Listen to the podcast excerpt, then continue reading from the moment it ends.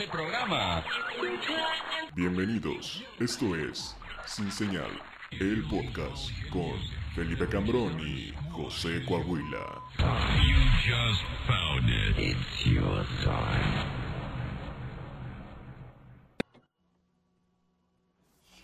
Bienvenidos a Sin Señal, El único programa de comedia de culto en el mundo entero. parte de Lockout Media. María Rosa. Sí, muy, muy buen nombre, por cierto, ese. ¿eh? Lo aprendí ayer, lo aprendí, lo aprendí ayer. La verdad es que me puse a estudiar, estuve una plática con una persona especializada en el tema. Entonces, hoy vamos a hablar de muchas cositas bien chingonas. Que llegó como su- superhéroe, ¿no te parece? Yo veía el plantón así en las noticias y decía, ay, qué bonito lugar, qué orgullo. Ojalá un día voy a ir, voy a juntar para mi boleto del metro, voy a ir a... No sé qué metro me lleve, ¿no? Porque no sé andar en... Voy a ir hasta allá. Pero no, de la San nada Lázaro, llegó y dijo, mira mi teléfono, regulo temperaturas desde aquí. Sí estuvo muy raro, ¿no, Sí, O sea, la verdad es que nos preparamos mucho para este, para este programa. Sin saberlo, sin saber... Ah, ya. Cuando quiera, caballero, porque, Ah, bueno. porque ya regresó nuestro productor. Un aplauso para nuestro Aplauso para la productor. Que andaba en la playa, el hijo de la chingada. Ah, mira, no, nada más. Pues espero que haya tomado algo de footage para el programa, porque si no, ¿de qué sirvió? Sí, güey, sí. He perdido una fotito ahí con la chela y el logo del Pues, canal, algo. No nos brandea, ya le dijimos que nos brandea en todos lados, pero como, como es el más viajado, Ya. Estaría padre que hiciéramos como un volteo de cámara y Se que vieran a, a la escoba así. Con unos audífonos puestos de lado. Pero triste porque se fue a la playa. Bienvenidos a Sin Señal. El único programa de comedia de culto en el mundo entero. Parte de Lockout Media. Cuando los micrófonos y las cámaras se encienden, nuestros filtros sociales, posturas morales y correcciones políticas se, Se apagan. apagan. Para brindarles un programa de respuesta inmediata y de improvisación. En el instante mismo en el que decides ver esto, renuncias a tu derecho de vituperar Mm, Vituperar, y de condenar condenar, al emisor. emisor. Así, emisor. Eh. Los panelistas dejan de ser personas reales para convertirse en monstruos asquerosos. La fuchela, Guiados por su sed de risa. En 3, 2, 1. Hoy en lugar de ska que empiece reggae, ¿no? Para aclimatarlos. Sí, por favor. Güey, Felipe Cambrón. ¿Qué está pasando, güey? Güey, no mames, de pronto el brincazo que dio este programa de tener puro pinche comediante ignorante, güey. Que nomás se droga y no hace nada, Te güey. dice, aiga, ¿no? Que dicen, que dicen Aigan, Que que pre- al dicen. final te preguntan, ¿cómo me vistes en tu programa? Yo, "Ah". Ah, pues te hubiera vestido mejor. Por lo menos crema en los codos. ¿no? ¿Qué? ¿Botaste con el codo? ¿Qué pedo? Porque lo traes negro. ¿A quién tenemos en el.? ¿Qué pasó? Las últimas semanas han sido loquísimas, güey. Muy. Ha pasado de todo, güey. Para empezar el día de grabación. Hoy no es día de grabación, no. No, no, no. Hoy estamos a las 3 de la mañana en un baldío. Pues ya tenemos cosas que hacer. Y no sé, Recoger latas. si esto es la cereza del pastel, yo me voy feliz con esta temporada de- del año, güey. La Ya verdad me voy a es que sí, gran temporada. Y eh, pues vamos a presentar a quién tenemos en el estudio, Felipe Cambrón. Hugo. Es que no sabía si lo íbamos a decir Ah, al mismo tiempo, ¿qué pero estaba esperando como. ¿Qué sabemos de nuestro invitado, Felipe? Mira, sabe palabras difíciles. Ok. Siempre Palabras que habla dice cosas y yo. Dice ¿qué? cosas raras, o sea, Ajá. Palabras con X y así, te dice la definición en latín. Que eh, es- eh, tiene aparatos caros, ¿no? En la bolsa. Ajá. Ok. Entonces, Ok, ok, Hay ok. un viper de oro, imagínate. Ya ni se usa ni todavía lo trae. que sabe de tecnología también. Tecnología, sabe mucho de tecnología también. Y que viene desde la Ciudad de México. De la un Ciudad- lugar muy importante. Que además es representante o eh, fundador o... Solo representante de los fundadores. ah, no, no nos gusta esa. Ok, representante de el plantón 420 frente a la eh, a San Lázaro. También. Frente al Senado. ¡Hugo Legarrito! Saludos, cara bandita. Saludos a todos. ¿Qué, no, ¿Era igual? Pues es que lo íbamos a decir al mismo tiempo y te valió verga. O sea, toma dos, toma dos. Toma, un- retake. Te vuelves a sorprender otra vez, ¿verdad? Claro. ¿Qué tal te gusta sorprenderte de nada? ¿Qué tanto te sorprendes de nada así seguido? Hugo. Julio Rastres. Ok. ¿Y quién tenemos en el estudio? ¡Hugo Legarreta! Estamos, bandita? Hugo, bienvenido, güey. Bienvenido gracias. a Sin Señal, uno de los progr- eh, un programa del Valle de Toluca que desde el primer episodio nos hemos eh, colocado en pro del consumo responsable del cannabis. Qué bueno, qué bueno. Entonces, estás en tu casa, mi querido. Muchas gracias, muchas gracias a ambos por haberme invitado. Pues sí, mi nombre es Hugo Legorreta. eh, no creo a decir palabras complicadas, pero a veces son, No, son sí. necesarias para dejar claridad en las Para mentes. sorprender pendejos. ¿qué? ¿Cómo que a los nopales se le quitan unas espinas? Sí, eh, y pues bueno, eh, vengo a compartir con ustedes un poco de, lo, de los saberes y haceres que, que participo en el plantón y hablar un poquito de cannabis y pues de los temas que vayan surgiendo, ¿por qué no? De, de todo un poco. Güey, a ver, para la gente que nos está viendo en España, la gente que nos ve en Colombia, la gente que nos está viendo en otros países, porque nos ven en otros lugares, aunque no nos creas, aunque, no nos creas, sí nos ven. Platícanos, eh, eh, este plantón frente al Senado de la República, ¿qué, ¿cuándo comienza? No vamos a echarnos toda la historia, Sí, no. así básicamente, tiene tanto tiempo, hacemos esto Sí. y estamos en pro de esto, para que la gente sepa, más Ok. o menos. A ver, ¿y Pues- qué se puede hacer ahí? Uf, ah, está muy padre. Pues el Plantón 420 inicia el 2 de febrero del 2020 eh, con una idea de que íbamos a durar 90 días eh, en una movilización civil pacífica, buscando que ya al final, eh, después de muchos años, después de casi 20 años de activismo canábico mexicano, por parte del movimiento canábico mexicano que, que se estuvo movilizando por mucho tiempo, buscaba que se hiciera patente la, eh, la jurisprudencia 01-2018 de la Suprema Corte de Justicia, que dice que todos somos eh, libres de desarrollar nuestra personalidad. Habla sobre el libre desarrollo de la personalidad. ¿Y eso qué implica? Pues bueno, que tenemos la libertad de elegir como ciudadanos responsables qué consumimos y qué ingerimos y qué nos metemos y por dónde nos lo metemos. Ah, y Sobre en qué todo, cantidad es lo que a mí no me lo importa. metemos. Sí. Exacto. ¿Y cuánto chingados nos va a entrar? Eso lo decido yo. Y en eso, pues obviamente entra el tema de cannabis. Eh, después de ya 14 meses, después de ya 14 meses, eh, pues sigue en la congeladora, está en la congeladora legislativa. No ha sido legal, chavos, eso es muy importante. Pueden eh, verificarlo, no es legal todavía. Si les están diciendo eso, aguas, porque cuéntensela que más confianza le tengan. Eh, y bueno, ¿qué podemos hacer en el Plantón 420? El Plantón 420 es un espacio de consumo liberado de cannabis en la Ciudad de México. En esa cuadra, en ese espacio, en la esquina de Insurgentes y Reforma, justo enfrente de la puerta 1 del Senado de la República, ustedes pueden llevar todo el cannabis que ustedes quieran y que sea suyo sin comerciarlo, sin intención de venta. y Pero si lo puedes regalar. No, desafortunadamente. no, o sea, no, el intercambio es imposible. Es in- sí, porque la ley incluso prohíbe eso. Eso también es lo grave. La ley, incluso la propuesta de legislación que se está manejando, prohíbe el regalo. Yo no puedo regalar cannabis. No, y, y mañana es muy mi triste. cumpleaños, ¿cómo que es no? un espacio muy mágico. ¿Sabes cuánto mide? Pues 4 por 20, ¿no? Ahí está un chiste que lo intenté hacer, pero te valió verga. ¿Cuánto Y yo me escuchó y dijo, eso no es un chiste. No. Es que estaba buscando las medidas reales, güey. sí, yo, yo estaba a punto de decirte los metros cuadrados porque los medimos. ¿Cuántos, qué ¿Cuántos miedo. metros cuadrados de México se puede fumar legalmente? En este momento el, el plantón 420 comprende casi 1020 metros cuadrados en esa esquina.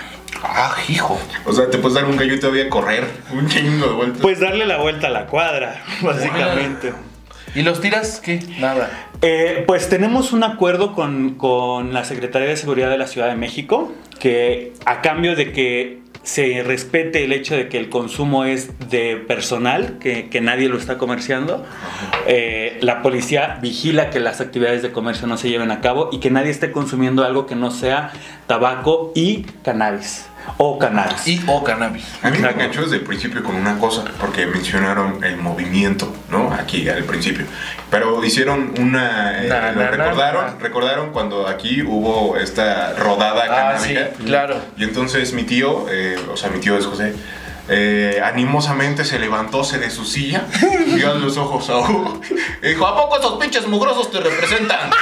No, ¿verdad? No, pinches es- codos esos- sucios. Esos pinches uñas mugrosas no me representan, la verdad. No sé tú, no sé tú. Después- Pero hablando de móvil. ah, Y después de dar esta este, opinión bastante sesgada, Hugo entró y dijo, sí, claro que sí, no me representan, pero dio motivos que no los ves en televisión, me explico. ¿Nos podrías compartir por qué no representan un montón de uñas mugrosas? No.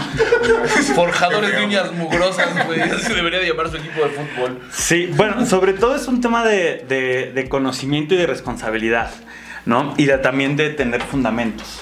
El movimiento canábico mexicano eh, enarbola una lucha muy importante que es el acceso libre y universal al cannabis para todo mexicano. Eso es lo que busca. La liberación total, el acceso libre y universal. ¿Por qué libre? Porque deberías de poder portar la cantidad que quieras o que necesites. Eh, ¿Y por qué eh, universal? Porque cuando se está hablando de cannabis en México, generalmente se restringe al uso lúdico adulto. Y hay que recordar que, pues, María Rosa es, es muy, es una mujer muy amable, es una mujer muy gentil y muy generosa. Y, eh, pues, eh, aparte de ser una planta completamente feminista, porque el macho no pega, Eh, sirve para... Bro. Sirven para muchas cosas. O sea, podemos hacer tela, podemos hacer concreto, podemos hacer soga. Pero los marihuanos hacer- jamás vamos a hacer tela de pedo. Exacto, sí, no. Güey, güey, es que. Sí, la verdad es que sí, no. No, y pues por lo- los usos son variados, pero la legislación ahorita y la visión en el común de, la- de las personas es que solo sirve para poner tapacheco. ajá. Y eso está, eso es, híjole, eso es como cortarle las funciones a, a las, al coche, o como decir que, que el coche solamente es una, es, es una plataforma que, que rueda, ¿no? Es algo, es sesgar, es sesgarlas. Es algo que tiene estéreo, aire acondicionado, batería. Y, y además agregaste algo sobre eh, la manera del consumo y, y tus como mm, acciones inmediatas, ¿no? Porque marcabas esto de, pues ellos son consumidores y no activistas. Ah, era esa la diferencia, Ajá. ¿verdad? Sí, claro. El consumidor regular eh, puede ser simpatizante, puede tener agrado por el movimiento, porque pues obviamente le, le le mama la permite. marihuana, ¿no? Claro, pues sí. claro. Mama Dice, o sea, dice canábico, entonces ya ya de entrada y es yo. Yo, Yo, voy, yo voy. Eh, pero no hay un activismo. Ya. Hay un consumo que puede no ser responsable, que también diferencia Ajá. al activista del consumidor. Eh, no es lo mismo el, el consumidor responsable de ah, cualquier bebida alcohólica al borracho. Ya. ¿El borracho representa al consumidor de alcohol responsable? Pues no, porque No. es el exceso. Ya, es ya. es- es la- lo que rompe la barrera de, de decir yo soy un pacheco responsable, tengo usos y consumos regulados y responsables. ah, podemos hablar de eso más adelante. Eh, y aquel que dice, no, yo me fumo hasta el pasto cuando no hay, porque la necesidad es mucha y, y- y solamente se dedican a fumar. Y, y- y otra cosa, eh, como sumado a lo del estigma social, que también lo, lo- lo comentaste, que es, pues sí, obvio, eh, socialmente se ha señalado a, a la persona consumidora como un señor miado en una esquina. ¿no? Ajá, Sí. como Y el marihuanito. Se ha cargado durante muchos años. Claro. Entonces, 100 años. 100 años, ve. No Ya, de hecho, el año pasado cumplimos 101 años de prohibición legal en México. Madre santa, ¿qué hicimos todos esos 100 años? Desde Ah, 1920 fue cuando se prohibió. Yo estoy haciendo cosas para Sí, mí, sí. interesante. Y entonces mencionaba que los activistas al tener esta, eh, el consumo responsable eh, están luchando también con el estigma social, no Sí. haciendo actividades como este, estar en una orilla miado, ¿no? Ajá. O estar todo el día sentado en el puto sillón sin hacer nada, güey. Pero no sé si lo mencionaste como una obligación o como una responsabilidad de hacer y luego palabras extrañas. Ahí las vas a decir. Pues el, el tener un consumo responsable, una, una planificación de reducción de riesgos y daños, que eso es lo que se está buscando como parte del consumo responsable, eh, pues sí implica que, pues que soy una persona, un agente productivo de mi casa, de mi empresa, de, de mi negocio personal, eh, de, de lo que sea. Oye, que es alrededor de la cannabis, está bien, claro. O sea, hay que recordar también que eh, no está mal tratar de dedicarse a lo que a uno le apasiona. Hay mucha gente que lo hace. A ustedes les apasiona la generación de contenido y llenos aquí. Y somos generadores de contenido responsables porque hay una adicción a la generación del contenido hoy, hoy por hoy en el primer mundo, ¿no? En, en países como Japón hay ya granjas de recuperación para los adictos al TikTok. Muy loco, muy, muy loco.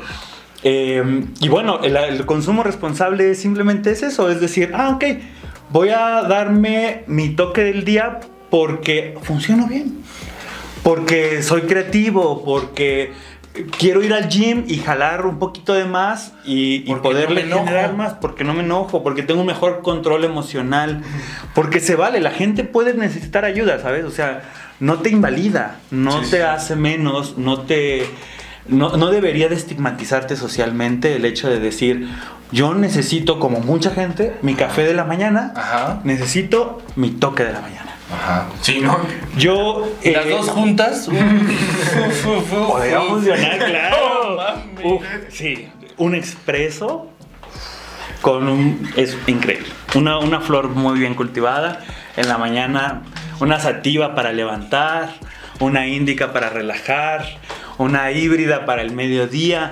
Porque esa es la otra también, es hay una variedad enorme, la, la gente estigmatizó esta planta de, tanta, de tales formas y de tantas maneras que, que hoy por hoy cuando les enseñas el abanico además de Digo, hay, hay este, aplicaciones en, en- para celular donde puedes tener un catálogo de 500, 700 cepas y los breeders, los, los, las personas, porque hoy por hoy hay, hay breeders, hay, hay una industria enorme atrás de esto.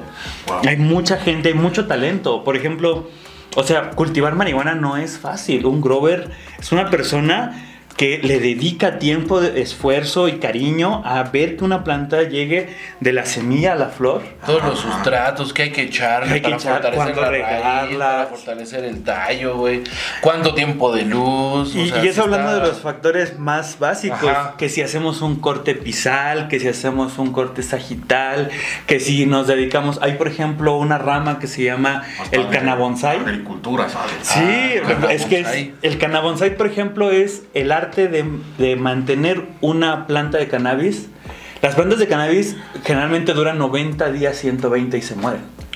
Pero con los cuidados de un grower profesional, el canabonsai vivirá 3 a 5 años en una miniatura. ¿Y O se sea, puede cosechar? eh, tengo un amigo que, que logró cosechar una, pero dice que después muere muy rápido, entonces los, siempre la mantienen en un estado vegetativo. O sea, no la, no la permiten florear. Ya. sí, babeando. Regándose sola. ah, ya le voy a cambiar el pañal a esta planta. Más o menos, más o menos. Y, y después de 100 años de, de- de esta prohibición de- del cannabis en el país, eh, ¿desde cuándo se han eh, llevado a cabo estas actividades para luchar contra el estigma social? Pues mira, ¿Y, y- y cuánto lleva de avance, por ejemplo? Uf, eh, pues mira, Movimiento Canábico Mexicano empieza hace un poco más de 20 años eh, y se empieza pues sí, justo con estas pequeñas manifestaciones públicas. Eh, hace unos 10 años se hace una de las primeras marchas en Ciudad de México y fue desde pues finales del 2019 con una estrategia de, de la mandra, de- perdón, de la hidra eh, en la que en ese momento parte del movimiento canábico mexicano empieza a sembrar una marihuana en el Ángel de la Independencia. Ese fue el primer acto de protesta con el que inicia en 2019 Wow. lo que después degenera en el plantón 420. Que, que solamente decías que iba a durar 90 días. ¿Qué los llevó Sí. a quedarse hasta el día de hoy? El hecho de que no hemos avanzado. El hecho de que ha sido pan y circo constantemente por parte de nuestros senadores, después de nuestros diputados, que aunque no lo crean, eh, si alguien pudo hacer algo que no dio, eh, no, no, no satisfijo las necesidades ni de pros ni de contras, porque literal ni, de- ni los de a favor ni los que estaban en contra del cannabis leían el dictamen regresado por diputados y decían es que esto está mal hecho. Está mal hecho para las dos partes, para los que dicen que no y para los que dicen que sí. Eh, para los que lo quieren por derechos humanos, como es el caso de los activistas del Plantón 420, como para los que lo quieren para enriquecerse el bolsillo. Y todo se vale, ¿no? To- todo es, eh, pues, mientras esté dentro del derecho, adelante y que se respeten los derechos de los demás. Pero duró 90 días, o sea, se planeó durante 90 días porque ese era el tiempo que la, que la orden, del, que la instrucción de la Suprema Corte de Justicia le mandata a el Senado de la República. También por eso estamos afuera del Senado. O sea, la ubicación fue elegida por varios motivos. Uno de ellos es que los responsables en este momento, desde ese momento hasta hoy, siguen siendo los senadores. Oye, ¿y cómo Además vas? de que te dejan entrar al baño al senador gratis. Eh, Ay, bueno. ¿No te dejan? no. Chuleros. Nada da, nada Eso, da eso me parece muy importante. ¿Dónde hacen del baño? Pues eh, el- dentro del plantón hay un, hay un pequeño sanitario para los activistas que, que ahí donamos nuestro tiempo en el voluntariado. Por si alguien quiere hacer voluntariado, estamos abiertos a las manos que quieran participar. Hace, hace rato me reí cuando dijiste manifestaciones, eh, porque me imaginé una casa embrujada así, marihuana, marihuana, y por eso me reí, güey, me desconecté un poquito. No fue, Una cacofonía, No fue por ¿no? grosero. Y después de estas acciones en donde no parece nada avanzar, ¿cuánto tiempo crees que tome para que alguien pueda salir? O sea, para ponerlo en cuestión eh, eh, plástica y práctica, nos imaginamos a un señor de traje como un señor exitoso, ¿no? ¿Cuánto va a tardar eh, la marihuana eh, de llegar a ser el el güey miado en la esquina a ese el señor con traje? Porque también los señores con traje. Pero es que eso no depende de la regulación, ¿no? ¿Sí? Es lo que decía, es que eso generalmente no dependería de la regulación, eh, de- dependería de que la, la comunidad, la sociedad mexicana empiece a, a abrirse al hecho de que la marihuana no es del señor miado de la Ajá, esquina, ajá. Que es una planta con diversos usos, con diversas Los capacidades. marihuanos no nos llevamos a los niños que se portan mal. No, no, no nos llevamos. Es que hay una serie de mitos a deconstruir, por Es que a ejemplo. mi hija le dicen, pórtate bien o te va a llevar el marihuano. Ay, ahora sí voy a ver a mi papá. eh, Sí, dice. eh, qué triste. ¿Ya es como cuáles ibas a decir? Eh, hay muchos mitos a deconstruir. El primero es, la marihuana no es una droga de iniciación, no te lleva a drogas duras. Eso es falso. Eh, eso es un tema circunstancial. Ahorita explico por qué es circunstancial. Eh, la marihuana eh, no es una, una droga que te, que te incapacite. ¿Sale? No es una sustancia incapacitante. No te deja tumbado y no te tira y no, no, te, eh, no te pone enérgico, serotonínico como para no poder trabajar. Eh, la marihuana no es solo para uso lúdico, no solamente sirve para, para divertirse. Eh, y bueno, la marihuana lleva en sí misma un potencial industrial para México en temas de pacificación social, en temas de crecimiento económico y en temas de generación de empleo y de industria, como muy pocas oportunidades ha tenido México de hacerlo. ¡Wow! Entonces en una de esas, eh, se lega- pero cuando se legaliza, eh, mediáticamente hay más exposición del tema, ¿no? Bueno, hay como... Pero imagínate que se legalice ya chido, ¿no? Y que los del Senado digan, bueno, voy a leer una vez, está bien, a ver qué dicen estos muchachos que llevan muchos días allá afuera. Y que la, la legalicen, entonces México sería... Sería punta de lanza. De hecho, eh, hay que. Fíjense que es, sí, a mí también. Imaginar la utopía canábica es algo que a mí me, me motiva todos los días cuando voy al plantón. eh, porque ahí la vivimos. Los que estamos ahí vivimos este momento breve de utopía canábica en el que la cannabis está en la mesa y nadie se. Se, se- se escandaliza, escandaliza, de ¡ay, cannabis! No.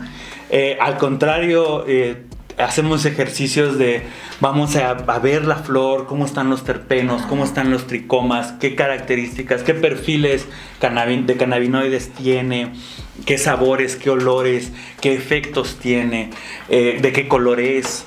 eh, en fin, qué tan bien trimeada está. Hay toda una, hay toda una ceremonia para un disfrute del té que podríamos llevarlo como los japoneses y el té. ¡Wow! Es algo muy, muy padre, ¿sabes? O sea, y que toda esa cultura canábica que existe en México, que cada vez somos más los que estamos tratando de preservarla, porque México tiene un gran potencial canábico. También estamos encontrando nuevas formas, hay tecnologías, Sí, sí, sí. hay eh, nuevos usos, hay cannabinoides sintéticos, que también es muy importante la legalización de la cannabis en México, porque nos estamos inundando de cannabinoides sintéticos y no lo sabemos. Oye, oye, Hugo, estaba, tenía entendido que esta, esta regulación incluso violenta más los derechos del consumidor, ¿no? Sí, sí, ¿Por por eso decía que regresaba peor de lo que se mandó. Regresa con 17 violaciones a derechos humanos. Eh, sí, así, tan... Yo había ponido dos. ¿Por qué 17? ese Porque- número? ¿Por sí, qué? no, fue. No, esos fueron los diputados. Cuando se manda, se manda con ciertas deficiencias del Senado. Hay que recordar cómo funciona el proceso legislativo en México. Wow. El proceso legislativo en México, en este caso, empieza con la Cámara de Alta, con la Cámara de Senadores, porque es el mandato que reciben de la Suprema Corte de Justicia. Tienen 90 días, que es la razón por la cual nosotros íbamos a durar ahí 90 días.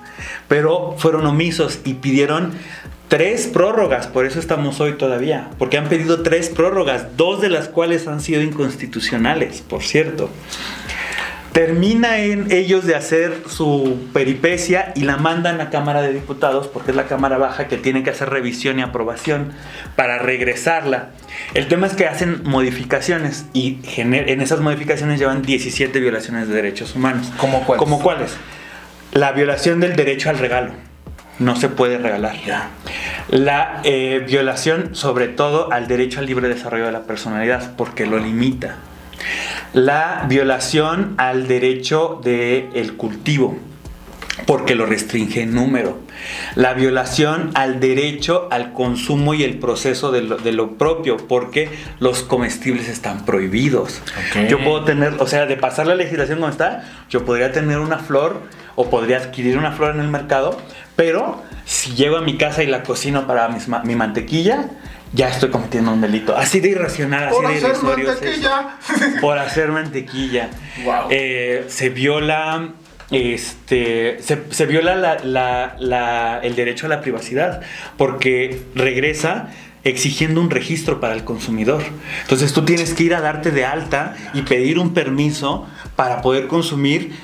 Lo, lo malo todavía, lo más estigmatizante es que es ante CONADIC la Comisión Nacional contra las Adicciones. Ya de entrada está siendo catalogado por un adicto, como un adicto, y te están mandando a, pedir un permiso para consumir algo. Entonces regresa con una serie de violaciones sistémicas y de Que además no siempre te lo dan. No, no, eso es lo más triste. Eh, la, la- la legislación regresa y dice, en caso de que la CONADIC no resuelva en 90 días, habrá de entenderse negación ficta. ¿Qué es negación ficta? Que por, por cajón la respuesta es no. Es como cuando le pedimos permiso a los papás para salir. ¿Puedo salir de fiesta? Dile a tu mamá. Pero ya sabemos que la respuesta es no. Solo se están echando la bolita. A ver quién dice sí primero. Pero eh, entre que pasa o no pasa, tú sigues siendo un criminal. Ya tuviste que dar tus datos. Ya tuviste que pagar un proceso y a lo mejor no te resuelve. Entonces, sea. son violaciones tras violaciones de, de tu privacidad, de tu libre desarrollo de la personalidad, de tu libertad de asociación, por ejemplo. La libertad de asociación se cuarta. ¿Por qué? Eh, México tenemos en la constitución, a nivel constitucional, que todo mexicano puede reunirse para cualquier fin lícito. Aquí las asociaciones canábicas son restringidas a 20 mexicanos. Cuando hay un 21, se vuelve crimen organizado. Así. ¡Hala! Así No, que no, cuando hay un 21 es cuando ganas. En el blackjack. Es. Ah, no, en- Cuando hay un 21 es cuando te dan un beso, ¿no? Ah, no sé. Cambian de un 21. ¿Nunca hicieron eso? ¿Qué? No mames. ¿Nunca lo hicieron? No. Pagabas tu camión Ajá. y te daban tu boletito de camión. Ajá. Y sumabas los puntos, los números que tenían el, arriba el boletito de camión, güey. Ah. Y si sumaban 21, lo guardabas. Entonces llegabas a la seco y decías, ¿qué onda? ¿Me cambias un 21? Y ya te daban un beso. ¿O ¿Qué? no? Ujú. O sea, cambiaban el. A la persona en cuestión se veía obligada. Y el director otra vez, José. ¿Por qué, José? Chica, madre. Ah, madre. Deja de tomar trolebús. cuatro veces que Y algo que tomar importante esa que también me, me- me- me explotó la cabeza es que mencionaba que, haz de cuenta, se legaliza, ¿no? Y entonces todos van a decir, ay, hay marihuanos por todos lados. Pero no, lo que se quita es la puertita del closet para poder decir, ah, ya lo puedo hacer, porque Exacto. consumidores hay un montón, ¿no? Sí, sí, que eso, ah, eso es algo que, mm, que tenemos que empezar a, a visibilizar y sensibilizar a la gente. Va a pasar un poco como lo que ha estado ocurriendo y ya lleva muchos años, qué bueno para las diversidades. Que hoy dicen, ah, es que hay un chingo de homosexuales. No, no es que los hay, no es que hayan más o que se estén generando más. Es que ya hay un entorno de respeto y de, y de tolerancia en el cual esas, estas personas nos sentimos representadas y nos sentimos protegidas y no sabemos que no nos van a arrastrar de los tanates con un caballo como hace 100 años en un Cómodos, pueblo, ¿no? claro. Ujú. Lo mismo va a pasar con los, con los consumidores del cannabis y qué va a ocurrir, que muchos van a salir del closet y van a decir, mamá, papá, soy Pacheco. Y, y- y listo, y está bien, ¿saben? O sea, qué bueno. Ese es el título para una buena comedia, ¿no? Mamá, papá, soy Pacheco. soy Pacheco. Mam- Mamá, mamá, le tengo que decir algo. ¿Qué canción, qué canción, qué película tan corta, güey? Primero tienes que levantarte así un viernes. Ah, ok. Pero no vas a hacer la película ahorita. No, sí. No, es que escribimos ahorita tranquilo porque hay tiempo de aire, chavo. Ah, Aquí nos lo cobran, güey. no, no, sí. Mira. Oye, mi querido. Mi querido. Mi querido. Mi querido. Querido, queridísimo. Tenemos una entrevista tradicional en Cincinnati. Nos Ok. gustaría que la respondieras. Ok. ¿Quién es Hugo Legorreta? Bueno, pues... ¿Qué eh, sigue para Hugo? Gracias. Y bueno, esa fue Aquí terminó la entrevista, muchas gracias. Interesante, bastante. Con la entrevista nos vamos, mira, palabras raras, eh, leyes, agricultura, este, metros de calle, porque también lo sabe, este, conceptos más raros todavía, y una cultura muy, muy grande y más dudas que nos va a despejar en el siguiente bloque. Esta fue la primera parte de Sin Señal. El único programa de comedia de culto en el mundo entero. ¡Vámonos!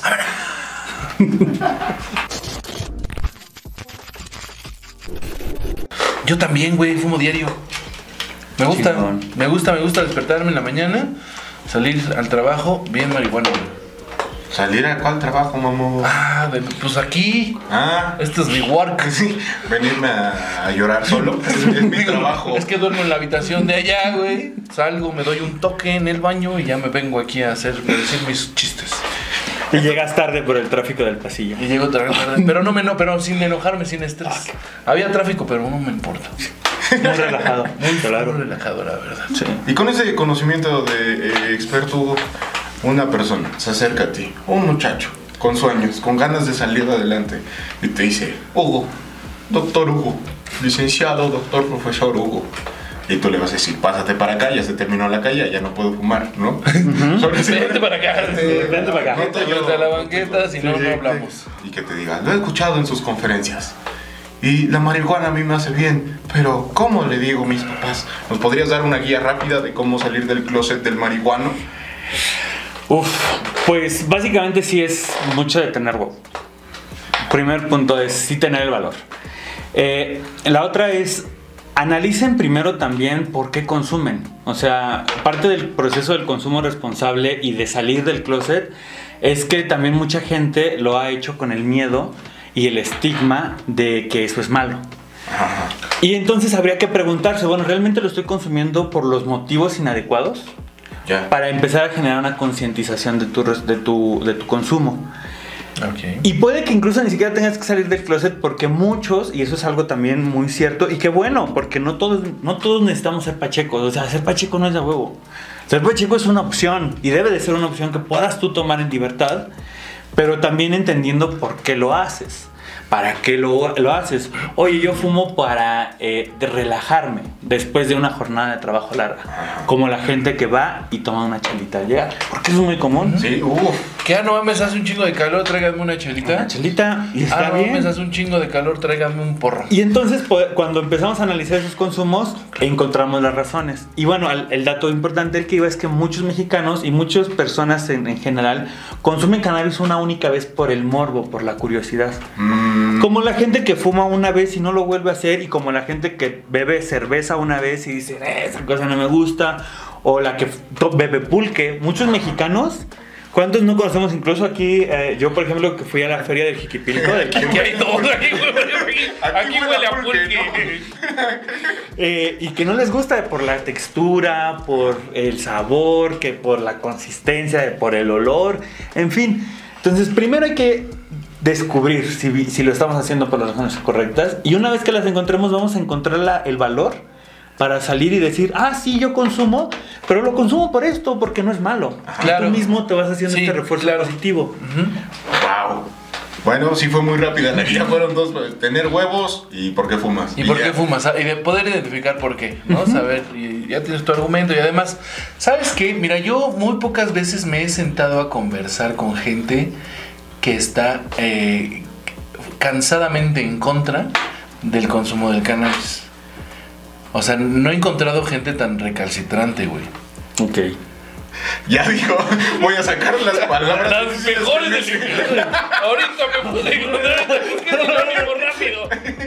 Oh, no mato dice. Entonces, eh, ¿cuáles son los argumentos de la gente que no está, o incluso de los eh, diputados, senadores y senadoras, diputados y diputadas que están en contra, güey, de la legalización de la marihuana? Lo voy a buscar con un meme, espero, les prometo no me voy a tardar. Hashtag millennial. Felipe Cambrón, ¿cómo ves el programa? ¿Cómo va avanzando? Bastante interesante, mira. Yo me había interesado en pocas cosas en la vida, ¿no? Sí, ser feliz, nah. Terminé la primaria, nah. Pero así las primeras palabras atrapan a uno en la conversación y te das cuenta de que es un mundo muy grande y que hay mucha gente luchando para que tú, niño del futuro, sí, en 1231 que está encontrando eso en las USBs de su papá, 1231. ¿eh? Sí, 1200. 2200. Sí, sí, es el pasado, güey. No, es vieja de... Eh, en ese pinche año, número uno, que sepas matemáticas para que no la cagues en tu programa. Número dos, que, que- que lo sepas, que hubo gente detrás de ti luchando por el, El consumo, claro. Porque además, mira, Felipe, yo sí soy una persona que se marihuanea todos los días. Pero yo salgo a trabajar. Yo tengo un amigo, saludos a mi compita el Kalimba, que era de los primeros güeyes con los que fumaba marihuana, Sí, que me decía, Ese es el argumento. Ese es el argumento.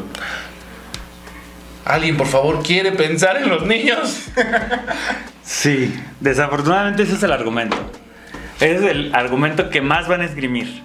Porque ¿cómo vamos a pensar en poner una droga al alcance de la infancia? Sí, sí, no, el cereal de colores está bien, señora. Es que sí, o sea, existe la posibilidad de, con el alcohol pasa, con el tabaco pasa, pero también eh, es responsabilidad de nosotros como adultos y padres, güey, ¿no? Los niños, ¿qué, güey? Los niños, ¿qué? Los niños, me vale madre, güey. Los niños, ¿qué? Los papás, güey. ¿Qué los niños, güey? Los papás, güey. O sea, si yo le enseño a mi hija, güey, sobre el consumo responsable y, le digo, oye, me, sí, estoy. En mi cabeza he tenido esa conversación con mi hija, güey, cuando me pregunte si le voy a permitir fumar marihuana, güey. Y mi argumento va a ser que pues va a tener que tener eh, va, va a tener que tener algo ya bien tenido, ¿no? Porque si no lo tiene, no, no, no, no. Prefiero que no lo tenga. Que no lo tenga. No tengo nada. ¿Para qué nos tenemos que meter en problemas, no? No, mames. Bueno, pues, pues debe ser una mujer responsable, güey. O sea, yo creo que si esta droga, o sea, si la marihuana llega a, estudiantes de preparatoria, güey, obviamente que va a disminuir muchísimo el rendimiento, ¿no? Porque si no sabes eh, eh, utilizar la marihuana o, o si no haces productiva el consumo de la marihuana, pues también te permite relajarte, ¿no? O sea, también te permite eso y depende de ti tomar la decisión, sí, hoy me voy a dar un porro para relajarme, cámara. Y hoy me voy a dar un porro para trabajar. ¿No? Pero que todo el tiempo te estés dando un porro para relajarte y no le eches ganas a la escuela, güey. Y estés haciendo mamadas, eso ya nada más es porque eres un pinche morro huevón, morra huevona y que tu jefe no te dijo, güey, ponte las pilas, güey, no fumes marihuana ahorita, no Claro. estás chavo. Yo, yo ahí es, es que justo también el tema de desmitificar la cannabis es que no solamente se usa para pachicar. Punto número uno. Eh, dos, a diferencia de eh, la- una cajetilla de cigarros o una botella de alguna eh, bebida espirituosa, para no mencionar marcas, eh, la cannabis va, va a poder y va tendría que estar en dos estantes que generalmente no comparten estas otras dos sustancias, que es la farmacia y la tienda de la esquina. ¿Sale? Porque tiene usos médicos. Sí. Y después va a compartir otro estante que es el anaquel de la ferretería, porque también tiene usos constructivos. Y también va a compartir anaquel con eh, la de telas, porque se usa para lo mismo. Entonces, Ay, bueno. a ver, desmitifiquemos eso. El cannabis de legalizarse, cuando se legalice, se abre todo y todo es eso. ¿Qué vamos a tener? Vamos a tener en la papelería, vamos a tener hojas, tamaño carta, papel, cáñamo. Vamos a tener en la ferretería eh, eh, hojas de, de en lugar de triple de cáñamo. Vamos a tener en la farmacia gomitas de CBD. Vamos a tener en la tiendita eh, porros de THC. Wow. Va a haber en tantos lugares que es, es estas personas de que alguien piense en los niños. Es, es como decir, ay, güey, hay que prohibir el alcohol del 96 porque la gente lo usa para beber, se lo echa la Coca-Cola. Ok. Claro. Sí, sí, sí. Oye, pero es que el uso médico y tal. No, no, no, no, no, ese no cuenta. Ajá, ajá. De ese no me hables, porque ese, además lo estamos legislando aparte, porque es- esa es la respuesta. Eh, ya se dictaminó el uso, por eso también paréntesis cultural, el uso del CBD eh, ya es legal en México desde enero de este año. Entonces, todo producto con CBD en México es legal. Pero tiene que estar etiquetado, tiene que venir con la aprobación de la FDA, porque desafortunadamente Cofepris no ha hecho nada. Y eh, eso implica que todo el CBD en México es importado, a pesar de que México podría producir y ser autosustentable en CBD. Todo CBD paga impuestos arancelarios de importación porque viene de afuera. Y todo CBD genera ingresos para Estados Unidos y ya no para México, a pesar de que podríamos hacerlo. Y eso no nadie lo está diciendo y eso no se está viendo. Y el CBD se usa para poder dormir, para organizar problemas de alimenticios para personas con anorexia o bulimia, Para personas náuseas, con ¿no? cáncer eh, y las náuseas, para personas con problemas de oído medio y, y que se marean mucho, para personas que tienen problemas de hipertensión, regula la, la- la tensión. Entonces hay tantos usos que el decir que alguien piense en los niños porque se van a pachequear en... Es, a ver, señora, Es lo entonces, menos, ¿no? Es, Claro. es de lo menos, o sea, es, es, es condenar lo más por la nada, por una idea que además recae en un clasismo y en una idea muy, muy, eh, eh, muy retrógrada de que, de que como sociedad somos incapaces e ineptos de decirle no a un chamaco que nos llegue en la tiendita de la esquina y el tendero le va a vender. O sea, a ver, no. O sea, que como sociedad de pelano somos tan, tan incompetentes que debemos de... Claro. Yo digo que no. Yo, yo no creo, porque yo sí he visto Claro. a, a el señor de la tiendita diciéndole al chamaco, no, mocoso, tú no vas a... A ti no te voy a vender una chela. Ajá, ajá, ajá. ¿Por qué? Pues porque no te han bajado y tú ya te quieres poner pedo. Y lo mismo va a pasar con el cannabis. ¿Por qué? Pues porque somos Claro. una sociedad consciente. O sea, los mexicanos no somos irresponsables. O, o es que acaso lo Sí. somos y por eso hay que, hay que prohibirlo todo. Estaríamos aceptando que nos están diciendo pendejos, güey. Básicamente. A todos. Cuando lo vi diciendo cosas aquí de, de- de- de, por favor, vamos a quitar, me lo imaginé como en los canales de, de congreso, así, de, ya diputado, ya cállese, sí, sí, vamos a, a- a- a ampliar el buffet, sí, diputado, pero ya, no, por eso, no sé qué. Sí, sí, sí, sí, fue como, ay, Sí. contagió la energía. Es que, digo, una vez que entras a, esta, a este mundo de, la cannabis en México y lo ves en su dimensión de derechos humanos, que también eso, eso es importante. Y por eso yo sí me tomo muy en serio mi papel de activismo y de, y de defensor de, de derechos humanos, porque básicamente la negación de la cannabis es la negación de una serie de derechos humanos a los que, por ejemplo, por hablar de mi demarcación, la constitución de la Ciudad de México habla eh, como la constitución más progresista que hemos visto en muchos años en la historia de la- del, del desarrollo de las constituciones. Esa constitución, la mexicana de la Ciudad de México, hecha por manos mexicanas, es una constitución de avanzada. Tan de avanzada es que, la, que el cannabis medicinal está ahí, en esas letras.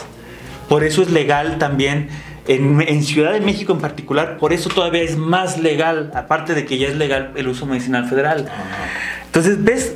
Tantas cosas que podrían beneficiar a, la, a la- a la humanidad y en particular a México, a nuestro México que nos duele, que acaba de pasar por un proceso eh, electoral que dejó con sabor de boca mal a muchos y bien a otros, pero que al final fue un ejercicio.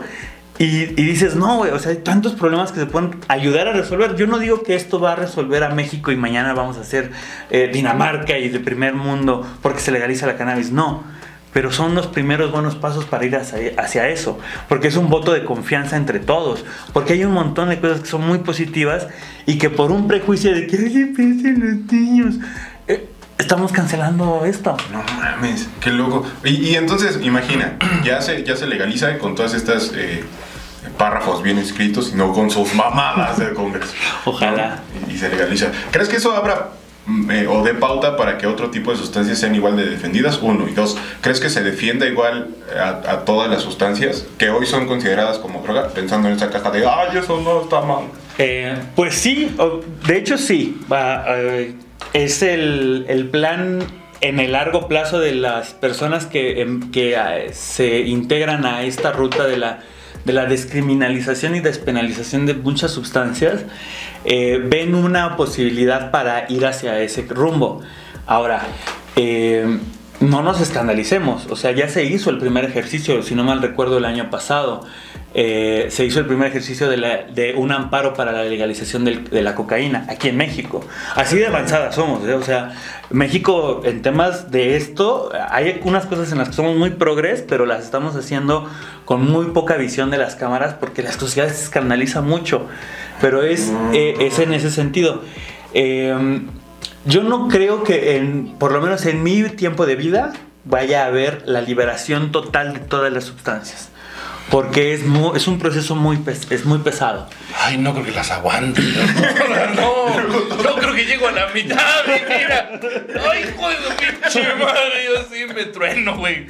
Sí, yo tampoco. Yo tampoco Sí, las no, voy a ver. no, porque además Pero es- que las voy a Va- disfrutar. vamos, vamos para un... Es, es que incluso es un tema de redefinición de conceptos, o sea, de, de, de estos procesos que, que se nos están abriendo con este, este pensamiento feminista, progresista, además en el que estamos viviendo el espíritu de los tiempos, diría Gibran este, en un programa. eh, es que vamos hacia una comunidad, hacia un, por lo menos a un México y a una humanidad de- de garantías y derechos humanos. Eso es lo que dicta, eso es hacia donde vamos. Claro. Y eh, pues deslegalizarlas todas, insisto, yo en mi tiempo de vida dudo de poderlo ver, sería un sueño increíble. Si es deseable o no, pues hay que analizarlo, porque la cocaína puede tener usos médicos, usos medicinales, ya se está analizando ese espacio. Eh, los psicotrópicos y los, psico- perdón, los psicodélicos, todo lo que son los hongos, el LSD, el DMT, este, el, el kratom, eh, hay tantas sustancias tan nuevas, o sea, hay un, hay un mercado de lo que se le denominan smart drugs and grey drugs, drogas inteligentes y drogas eh, grises. Las drogas inteligentes son estas, estos fármacos usados por eh, estudiantes universitarios eh, para mejorar su desempeño académico. ¿Sale? Ok. Eh, son drogas, son drogas de cajita, de farmacia, que a veces. Estaba pensando en una caguama. Uy, es es- que me levanta a mí. me pone bien eh, Esta es mi droga inteligente. Hablamos, sí, hablamos de, por ejemplo, microdosificación de LSD. Se considera una estrategia de, de smart drug. ¿No? Y de hecho ha habido ejercicios, ha habido muchos estudios al respecto. En los 70s, ¿no? Se, Sí. se hicieron muchos estudios sobre el LSD y el comportamiento humano. ¿no? Sí, También viste ese documental en YouTube. Sí, también, y lo vi, lo escuché en este, este programa de los de Ciudad Juárez, ¿cómo se llama? Leyendas legendarias. Leyendas legendarias. No Ah, quise ya. olvidarme del nombre, de verdad. Solamente se me borró, pero sí me los veo. y No, señores, discúlpenme por lo que acabo de hacer. Dices la droga inteligente nos ayuda y lo hacemos. Y las drogas. Y Las bueno, drogas pero le grises- llaman smart drug porque asum- se asume que tienen propiedades para que te, que te ayuden a tus habilidades cognitivas. Ok. Eh, muchas de ellas, de hecho, sí, so- sí- sí cumplen la función. Y las grises son, eh, pues, las drogas sintéticas. Por ejemplo, los cannabinoides sintéticos. Están eh, todas las, las metanfetaminas. Las metanfetaminas eh, no sé, como tal es una droga gris porque muchas veces lo que está prohibido es el proceso de hacerla, de manufacturarla. Pero pues como, como para muchas cosas, hay muchos caminos llevan a Roma, pues muchos procesos llevan al mismo resultado. Ya. Y, eh, o a un resultado similar, con efectos similares. Y eso es lo que las hace también muy peligrosas, que como es una carrera entre la policía persiguiendo al químico y el químico tratando de mantenerse legal, pues obviamente los procesos de... de- sí, digo, si ya vimos que con problemas se legalizó una vacuna en, un pro- en una ventana de un año, imagínate todos los procesos fármacos que no se están validando por esta competencia que se podría acabar con un marco de, por ni siquiera de legalización o apertura de mercado, un marco de despenalización que permita la investigación, porque eso es algo que, por ejemplo, hemos estado pro- pro- proponiendo desde el Plantón 420, la reforma del 245 de la Ley Federal de Salud, que marca todas las sustancias ilegales y hay algunas, dentro de ellas la cannabis, que son de nulo valor terapéutico y alto, problem- y alto impacto social o alto problema social. O sea, que no sirven para nada y nada más generan bronca. ¿El, el crico es uno de esos? El crico es uno de esos, la heroína es uno de esos, la marihuana es uno de esos, Ah, ¿Qué? la cocaína no. Ah, no. No, no. La cocaína está en la lista de abajo, salió que, que tiene ligeras, este, eh, algunos usos medicinales o posibles usos medicinales, eh, pero eh, problema social, o sea, que, que conllevan un problema social. Entonces, es, es como esos son los dos caracteres, los dos, las dos visiones que tiene esta, esta lista. Y este. Y, y que pues pone la marihuana en una en un entredicho muy, Oye, muy raro. oye, oye, Hugo, nos estabas platicando también sobre la posibilidad de ampararte, ¿no? Eh, ¿Cómo Sí. es eso? Platícame. Yo estoy muy interesado. Bueno, Porque yo quiero mi amparo, eh, güey. claro. Amparo. Pues eh, existe desde hace ya dos años, tres, desde el 2019. Se empezó con este proceso de generar un amparo. El amparo se, lo que te permite es la aportación libre de cannabis. Eh, la aportación, la posesión, la transformación de cannabis no permite la comercialización, ¿sale? El uso, este, algo dato curioso, el uso nunca estuvo prohibido en México. De hecho, no existe la prohibición del consumo de una sustancia como tal. Existe la prohibición de todo proceso previo para el consumo. O sea, si yo te prohíbo portar, no puedes consumir algo que no puedes portar. Si yo te prohíbo transportar, no puedes consumir algo que no puedes transportar. And so on, ¿no? Entonces, todo lo que está prohibido de la cannabis es eso, es desde la posesión para arriba. Posesión, transporte, manufactura, almacenaje, cosecha, cultivo, transformación. Todo eso está prohibido, pero el uso no. Ok. Por eso no está como tal uso. Este, el amparo lo que te permite es, es todo eso que no te permite la ley ahorita del cannabis. Eh, sin restricciones de cantidades ni nada. Eh, obviamente no te recomiendo que lo pongas a prueba cargando tu camioneta con cerros de, de marihuana porque... ¿A dónde yo. Sí, digo, es que amparo no, pues de todos modos sí, sí es como que muy sospechoso. Sí, ¿no? Porque ¿A poco se va a fumar todo? Uy, ¿a poco no? ¿A poco no? Tiempo suficiente. ¿Cómo no? Si ya hasta vengo empezando. Ya traigo la mitad. Eso del escape no es del motor porque está apagado. Es eléctrico. ¿Y cómo recomiendas llevar el amparo después de haber sido dado? ¿En un sobrebolsa o en picado? Este, ¿En copia o en original? eh, pues sí, digo, desafortunadamente si es necesario para temas ya de una presentación ante autoridades, es necesario tener el, el- el original. Ajá. Porque pues México. Eh, y pues no existe una versión digital de ese proceso porque pues México. Y eh, entonces sí, al final cuando sea necesario sí puedes traer una copia, si te recomiendo traer una copia, porque el original de requerir una copia ¿Tamaño cartera certificada... o...? Este, no, tamaño al 100, o sea, literal tu hoja oficio doblada en cuatro. Y ahí va. Todo pinche. Lo bueno es que cuando hace calor. Sí, nada, nada más no lo vayan a usar para forjar porque luego, luego ya ve que pues Ya hay tanta problema. hierba y uno sin canas, pues a veces se necesita. Oye, ¿y cuántas hojas son? Este, la que tú necesitas llevar. Me parece que nada más es la, la última. Ahorita no sé cómo los están entregando. Porque sí, literal, es una carátula. Es solo la carátula Ah, de la. sí, de no vaya a ser un Sí, no, porque. Digo, también para que sepan el. el Porque además, ponles muchas hojas para que lo tengan que andar cargando. Una resma de papel. Es que el Senado es tan castroso, güey. Sí. Ahora, mala noticia en este momento. Estamos viendo que desafortunadamente, después de que pues nuestro presidente del Senado hiciera mofa de que la marihuana se vende en la esquina de, de no sé qué y no sé dónde, así lo dijo y está en video. Este, porque hay video. Eh, Video, puto. este todos los procesos ahorita están parados no el proceso empieza así tú tienes que meter una solicitud ante la COFEPRIS la COFEPRIS te la va a negar tú tienes que después ir ante la Suprema Corte de Justicia para que la Suprema Corte de Justicia empiece el proceso de irte negando el amparo hasta que se te logre Guau, o sea, vas Vale. a todas las instituciones a que te manden a la verga. Exacto, Vas para a después hacer- te lo van a regresar, vas con nosotros, no te lo van a validar y así. exacto No, ¿y Sí. cuánto tiempo tarda? Si tienes suerte, como unos 90 días, más o menos 90 120 días, de 3 a 4 meses. Ahí, sí, como, como ahorita ya, por ejemplo, el mío está, está detenido un ratote, ha estado detenido un ratote. Y el de varios amigos tardó como 5 meses al final. ¿Cinco meses? Sí.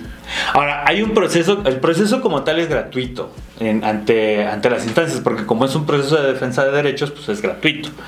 Eh, pero, eh, y si bien lo puedes hacer tú personalmente, la realidad está en que cuando hemos visto que la gente, nosotros les damos las herramientas completas eh, a las personas que están interesadas, eh, como parte de la labor del plantón, nuestro trabajo es informar a la comunidad, ¿sale? No, no lucramos. Eh, nosotros les damos la información. Desafortunadamente lo que sí hemos visto es que cuando las personas lo hacen de forma independiente, ya sabes, tecnicismos por todos lados. ¿no? La Sí. letra chiquita. Ah, y, sí. uy, es que le faltó. Uy, es que este sello no era. Ajá. Uy, es que no tenía que ir y entonces... Y como no sabes, porque la verdad es que no sabes, eh, pues es mejor pedir la, la- la ayuda de un experto. Entonces sí consigan un abogado y, eh, y hagan el trámite. Para todos los que no- nos ven desde afuera de la Ciudad de México, lamentablemente les tenemos que decir que solo se puede hacer en la Ciudad de México Eh. porque federalismo centralista. Eh, Entonces, eh, sí, lo que ocurre para. Y que generalmente eso es lo que también encarece mucho a las personas que están en, la- en el interior de la República el obtener el amparo. Que lo tienen que venir a hacer a México. O su abogado tiene que venir a la Ciudad de México. Muy pocas de estas cosas se pueden hacer digitales porque tercer mundo. Pues qué triste. Sí. Qué triste. Tenías razón, una noticia muy triste. si tengo Yo dije que que- cambiarme de Ya residencia. te estaba pensando dónde vive en mi carro, güey, pero 90 días, no, ya hasta cerraron la pape. Estaría padre hacerte una playera con tu amparo, ¿no? Sí. No, yo creo que hasta lo, lo voy a mandar a marcar así como si fuera el título claro, universitario. ajá. eh, Piel de cochino atrás para bien. Y que no vaya a ser que se caiga. Sí, güey. Porque sí cuido la marihuana, pero los animales que se piel de marrano en mi pared, así, colgando de la tela ahí el Pues ya lo van a hacer carnita. Sí, ya, Está exacto, hablando de pues, chicharrón. Sí, estamos hablando de chicharrón no cocinado. Hay gente así que vive sin piel y lo siguen disfrutando. Ay, ¿quién vive sin piel? Y no saben. No manches. Nada, che, pues sí vive aquí bien cerquita. Sí, güey. Aquí, aquí, mira, son una, dos. La señora Chaparrita vive tres, ¿no? y del la que sigue. Ah, la de la las- que sigue. Ajá. Vive sin Ajá. piel. Ajá, y le dicen el Simpi. Y entonces dicen, ¿quién es Simpi? Simpi. él". Siempre él, pero no le hables de cerca porque le abre un chingo el aire. Ah, no deja salir de su casa. Porque le arde el aire. Ahí está en la ventanita. ¿Qué no mames? Qué feo, güey. Qué fea persona eres. Sí. ¿Cómo me puedo amparar para que me respeten como individuo? Es, es como hacer el chiste de ese. Ese Simpi es mi compa. Yo le digo, ¿qué pasó mi Simpi? No mi sé, compa. no sé. ¿Cómo cuál chiste? Pues es que el otro día me dijo que le estabas comentando que si le gustaba tanta carne en la sopa y tú te burlaste por su lepra. Sí. ¿No te gusta la carne? ¿Cómo no te gusta la carne en la sopa? Y aquí nos damos cuenta que la persona horrible de este estudio nada más es José. Vean las cosas con las que sale que el Simpi insensible. ¿Sabes quién más insensible? El Simpi. Y luego, Él es mucho más sensible. no, dice cosas horribles. Entonces, si van a decirle algo, que sea él. Ah, no, pero al principio decimos que no pueden. No pueden. ¿Cómo es el Sí, inicio? Está muy chido, bien, ¿no? sí, no, ese es el disclaimer todo. perfecto para abrir cualquier conversación. Que queríamos ponerle no me estén jodiendo, pero. Pues era Pero la gente lo, lo entiende mal. Le Sí. faltaba poesía. Les fal- a muchos les falta un poquito de frente. ¿Y cómo invitarías a la gente que dice, mira, estoy aquí viéndote, en, ¿qué está lejos? Tlaxcala. Estoy en Tlaxcala viéndote, ¿no? Y, y- y el plantón me parece una buena idea. Tengo unos ahorros en mi cochinito. Y me quiero ir de vacaciones al plantón. En mi Tlaxcal. Tengo muchas moneditas juntadas. Seguro un día de estos voy a la Ciudad de México. Hágame, hágame cariñitos en el oído. Dígame, ¿por qué puedo ir y por qué tengo que ir al plantón? Bueno, pues de hecho tenemos un proyecto que se llama Escuela Trae un 420. Tlaxcalteca. Trae un Apadrina, un Tlaxcalteca. Es como este de, es como este de Bécano, pero especializado. El SPAC quiere inyectarse marihuana. Danos dinero para hacerlo feliz. Hola, yo soy Paco y estoy no marihuano porque no tengo un amparo. ¿Me ayudas? Y entonces ya traes, pero el proyecto no era El proyecto era- se llama Escuela 420. Eh, es, un, es un curso, básicamente, en el que compartimos eh, toda la información que en este momento tenemos dentro de Plantón 420. Cuál es el estatus jurídico, herramientas de derechos humanos, defensa y ejercicio de, de- de derechos políticos y ciudadanos, cómo hacer protesta, qué se puede y qué no se puede, el sí y el no de la protesta, eh, cultura canábica, reducción de riesgos y daños, defensa personal, cultivo, obviamente también se enseña un poco de cultivo. Espérame, espérame. Este- Defensa personal. Si tiene un cuchillo, la vez tú más Sí, bueno, Defiéndete con un gallo, échale el humo en la cara. Sí, bueno, es, es- es un proyecto bastante Qué ambicioso que tenemos de Escuela 420 para las personas que, porque han llegado. Dice, de hecho, la semana pasada se hizo la entrega de, de la- de diplomas de la quinta generación de la Escuela 420. Wow, güey. Ya llevamos... Eso merece un eh, aplauso, la verdad, eso es. Aplausos para mi compañero Payo, sobre todo, que Saludos, es de Payo. los que se, se rifa mucho, y el compañero Paquito también, ahí. Paquiro. Eh, que, que están 24 sobre 7 en el plantón, muchas gracias a ellos, que ¿Neta? pues es un plantón de, o sea, es real, o sea, ¿sabes? Eh, ahí... Qué pendejo me vi, ¿verdad? Qué pendejo me vi. O sea, o sea, no nomás llegan a fumar y se van. eh, no, aquí. no, ese, ese, ese creo que fue un plantón que estuvo en el Zócalo, no sé, como, como con F, ya sabes, Sí, digo, sí. No queremos este, A nosotros no hacer- nos lleva el aire. Sí, claro. Sí, Qué no, este sí, Siempre este- con una pendejada, güey. Sí, no, este sí está ocupado, ¿sabes? Es que les voy, a, les voy a contar una historia de una vez. Bueno, ya luego les cuento esta historia. Y bueno, amiguito, tú que nos estás viendo que no sabes si llegar al plantón, mira, en una de esas vas por tu amparo y por tu título de la escuela 420. O nomás vas a darte un toque y aprender a sembrar. También. Te enseñan. Sí, digo, eh, estén al pendiente de las redes. Tenemos jornadas médicas canábicas todos los domingos. Ahí compartimos información del uso medicinal de la cannabis. Eh, tenemos círculo de mujeres también para todas las compañeras pachecas, para todas las mujeres canábicas de México. Este, sépanse ahí con un lugar y con una manada que las va a recibir. Hay maternidades canábicas, hay uso espiritual de la cannabis. Hay un círculo de meditación canábica también. Este, de momentos a veces tenemos actividades de yoga canábico. Hay, este, en fin, tratamos de ser un espacio cultural, tratamos de mantener una oferta de actividades eh, que relacionen y que también den oportunidad a visibilizar esto que, que hemos estado hablando, el uso responsable del cannabis, el demostrar que ser pacheco no es lo único que soy. Soy más allá, o sea, soy muchas cosas y además pacheco. Y hago muchas cosas con o sin la pacheca porque soy un pacheco responsable. Hay que ser pachecos, pero productivos. Exacto. Yo quiero hacer un llamado ahora a los maestros de educación física de las secundarias de todo eh, nuestro bonito país, que si ustedes quieren colaborar con nosotros llevándonos a los niños de secundaria para enseñarles y así, underground, quitar el estigma social, estaría padre. Siempre y cuando estés pacheco. Pacheco es una palabra bonita, ¿está bien dicho? Ah, ¿Cuántas formas sabes de decirle a un pacheco? Ah, uf, pues no, no tantas como quisiera, pero sí, pues Pacheco, marihuano, motorolo, eh, canábico, eh, junkie, high, eh, volado, eh, con unos panas de Perú me dicen este sacato, sacato porque allá este no sé por qué le dicen así. Eh, fumado también en Argentina me han dicho que estoy fumado, pirado en Colombia me han dicho pirado eh, y creo que ya son todas las que me sé. Sí, son 10. muchas. Sí, son muchas. Ay, son sé, muchas. ¿Y en dónde te podemos encontrar? Así que digas, ay, aquí búscame niño. Ah, pues, eh, pues mira, generalmente eh, los, los, mis tiempos libres me gusta dedicarlos eh, al Plantón 420 en la esquina de Insurgentes y Reforma. Ahí está 24 horas al día. Sepan eso, ¿eh? Es un espacio del consumo, para consumo de cannabis liberado 24 horas al día, 7 días a la semana, 365 días al año o 66 si es bisiesto. Ahí ustedes pueden llegar a saber que no van a ser hostigados, ni estigmatizados, ni criminalizados por la autoridad o por nadie de los que ahí estemos por tu consumo responsable de cannabis. Ahí puedes llegar a forjarte un gallo, a leer un libro, a bailar. Ha, ha habido gente que de la nada llega al espacio, porque es un espacio público, es un, es un parque. Y tú puedes llegar y bailar y poner música y llegar con tus cuates y tomar la charla. Eso sí, no consumas alcohol, por favor, es un parque.